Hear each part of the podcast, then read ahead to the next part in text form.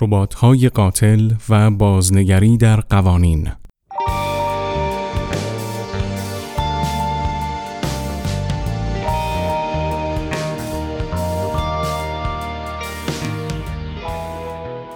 سلام علیرضا پنجشیری هستم. با دومین قسمت پادکست زومیت همراه هم باشین. تهیه سناریوی این هفته به عهده فرید کریمی بوده. ما در زومیت به عنوان پرمخاطب ترین رسانه حوزه تکنولوژی تصمیم گرفتیم تا علاوه بر تولید محتوای متنی و ویدیویی پادکست بسازیم.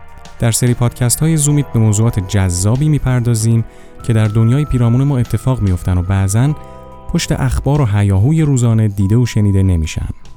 موضوع امروزمون ربات های قاتل و بازنگری در قوانینه.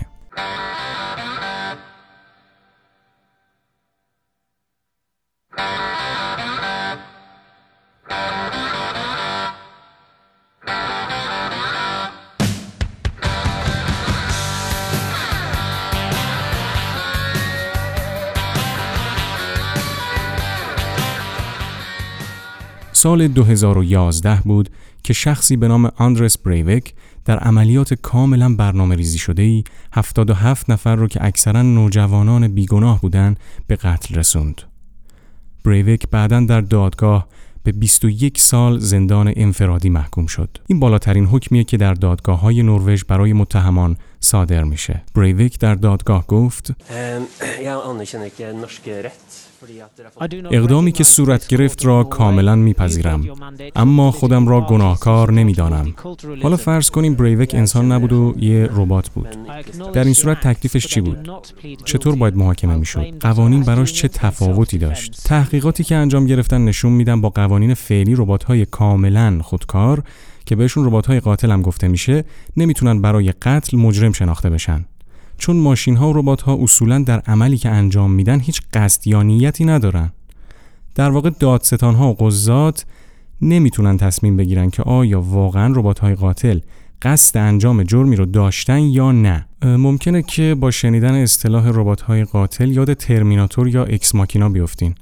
اما واقعیت اینه که هنوز با ساخت چنین ربات هایی که خیلی پیشرفته و انسان نما باشن و کاملا آگاه باشن بتونن به صورت کاملا طبیعی صحبت کنن و مثل ما فکر کنن و عمل کنن خیلی فاصله داریم. هرچند محققان حوزه هوش مصنوعی امیدوارن حد اکثر ظرف 20 تا 30 سال دیگه به این مرحله برسن.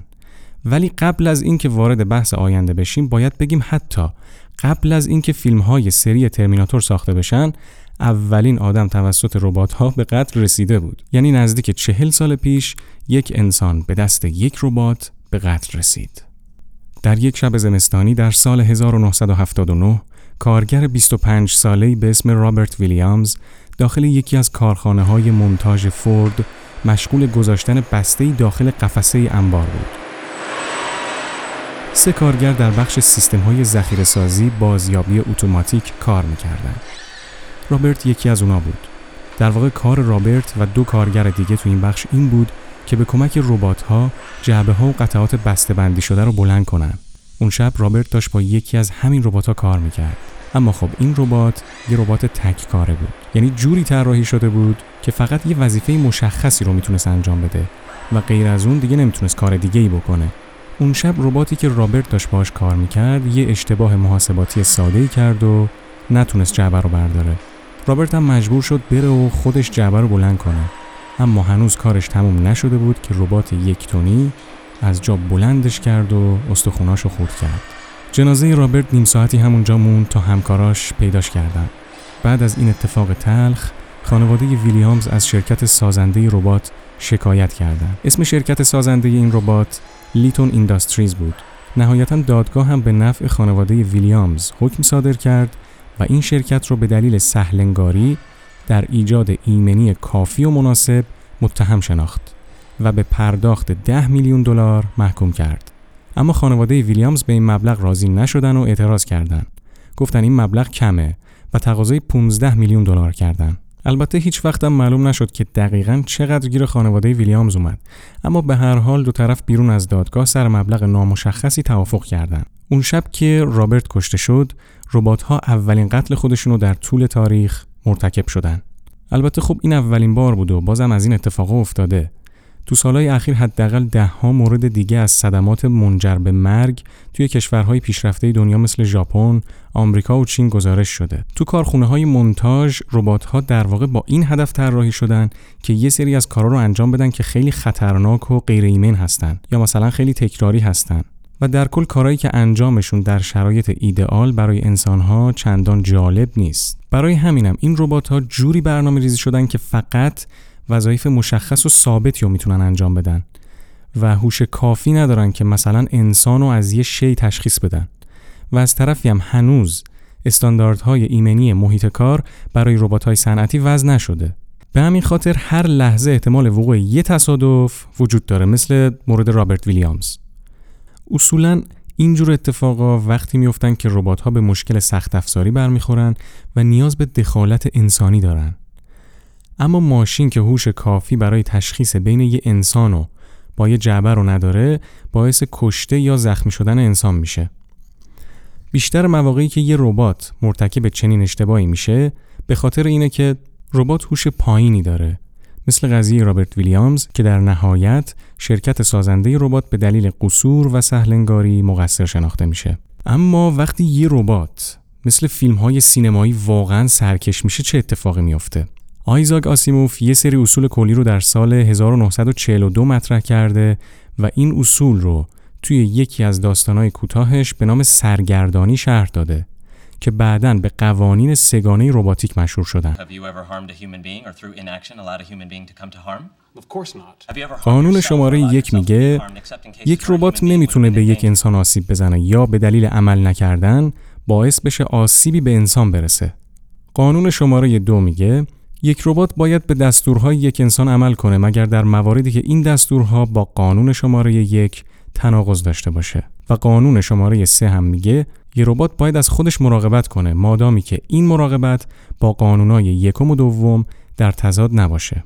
خب بدون اینکه بیشتر بخوایم این بحث رو ادامه بدیم متوجه شدیم که قانون شماره یک بارها و بارها نقض میشه و خواهد شد. یک کتابی است به نام هنگامی که ربات ها می‌کشند. هوش مصنوعی تحت نظر قوانین کیفری. نوشته گابریل هالیوی گابریل هالیوی در این کتاب به طور کامل درباره همین موضوع بحث می‌کنه و میگه که ربات ها و ماشین ها درست مثل شرکت ها باید برای جرم هایی که مرتکب میشن مجازات بشن در بیشتر کشورها دو عنصر اصلی در حقوق کیفری دیده میشه. عنصر اول همون مسئولیت در قبال انجام عملی است که منجر به آسیب میشه یا مسئولیت در قبال قصوری که منجر به ضرر و زیان میشه. اما عنصر دوم وقوع یک جرم رو منوط به وجود یک قصد یا نیت می‌دونه که به اون قصد یا عنصر جرم گفته میشه. تا الان کارگرا به دست ربات ها هم زخمی شدن و هم کشته شدن و در چند مورد هم ربات ها باعث خفگی و برق گرفتگی کارگرا شدن. پس دیگه بحثی نیست که همین حالا هم ربات ها دست به قتل آدما می‌زنن. ولی آیا نسبت به کاری که کردن آگاهی داشتن یا دارن متاسفانه تو قوانین کیفری تعریف درستی از آگاهی وجود نداره میشه گفت آگاهی همون توانایی درک یا حس و داشتن معرفت نسبت به رویدادهاست. یادگیری ماشینی که زیر مجموعی از هوش مصنوعیه حوزه‌ایه که در واقع داره تلاش می‌کنه با تغذیه اطلاعات زیاد به ربات‌ها امکان انجام این کار رو برای ما فراهم کنه. دانشمندان امیدوارن در آینده ربات‌های مجهز به هوش مصنوعی بتونن خودشون تنهایی به این درک و فهم برسن. بنابراین در آینده که ربات ها و ماشین ها به اون مرحله برسن که توانایی تصمیم گیری از این طریق رو پیدا کنن ممکنه به قتل متهم بشن.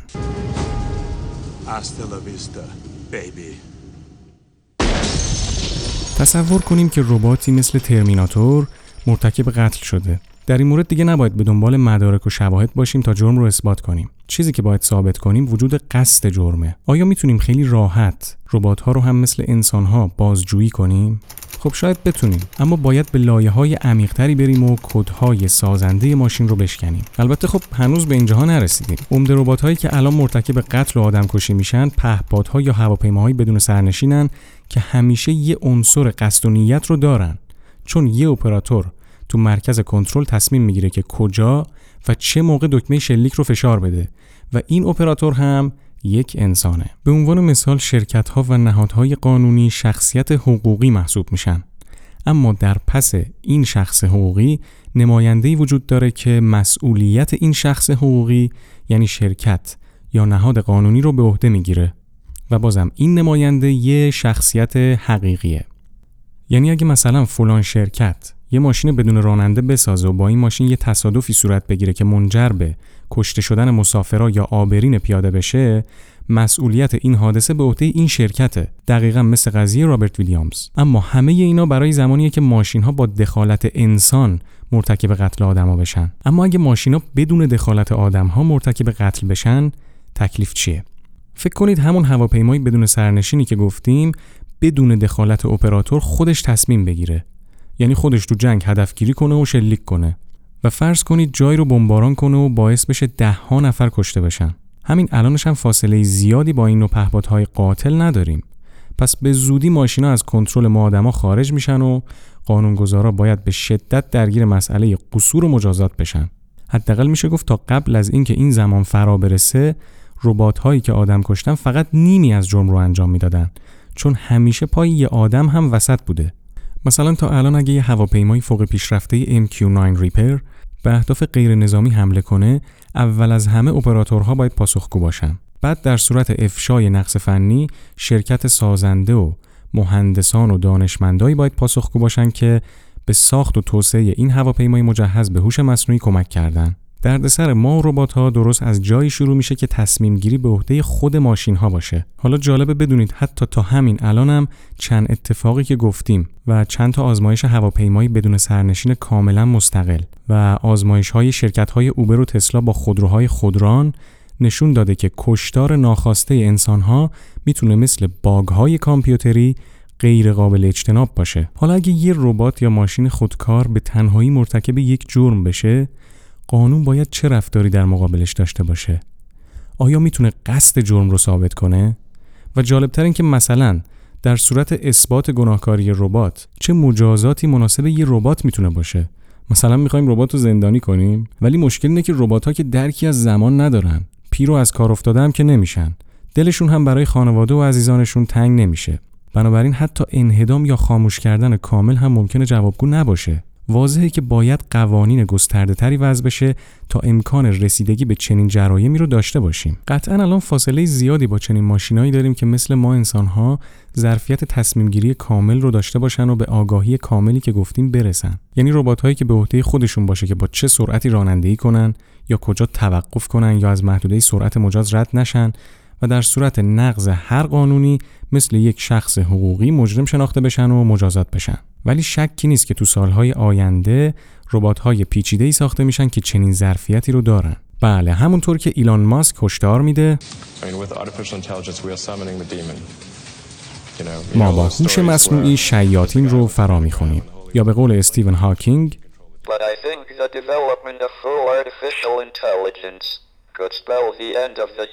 توسعه کامل هوش مصنوعی می‌تونه حکم پایان بشریت رو داشته باشه. هوش مصنوعی می‌تونه واقعا بدل به اجده هفت بشه که هم خودش و هم ما رو ببلعه. خصوصا این که هنوز خود ما هم مثل فرانکشتاین از چیزی که داریم می‌سازیم تصور درست و کاملی نداریم. اما واقعا تکلیف چیه؟ بهترین درمان پیشگیریه. برای همین افرادی مثل خود ماسک و بیل گیتس میلیون ها دلار در حوزه هوش مصنوعی سرمایه گذاری کردند و حتی هزاران دانشمند از اقصا نقاط جهان تصمیم گرفتن قبل از اینکه وضعیت به پیچیدگی که گفتیم برسه معاهده علیه انواع و اقسام ربات قاتل امضا کنند.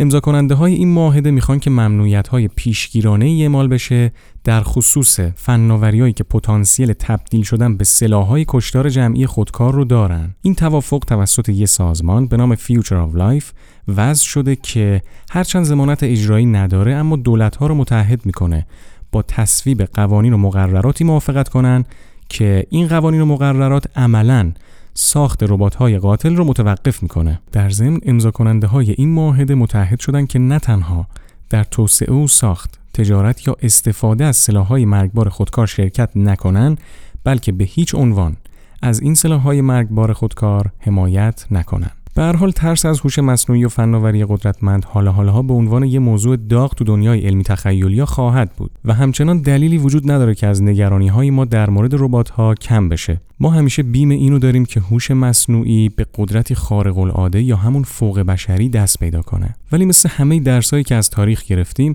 شاید بعد از یه دوره پرهرج و مرج نوبت به وضع قوانین جامع هم برسه.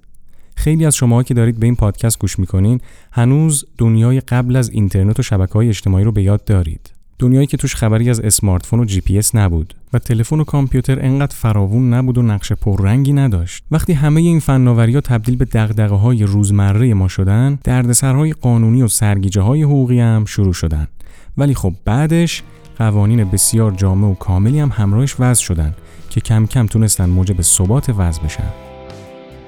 خب دوستان به پایان این قسمت رسیدیم. ما سعی داریم تا هر قسمت از پادکست زومیتو از قسمت های قبلی بهتر بکنیم و برای این کار هم خب نیاز داریم که نظرات و انتقادات و پیشنهادات شما رو بدونیم. حتما هر انتقاد و پیشنهادی که دارین لطفا با ما در میون بذارین تا هر قسمت پادکست زومیت از قسمت قبل بهتر بشه. ممنون از اینکه در این قسمت هم با ما همراه بودین.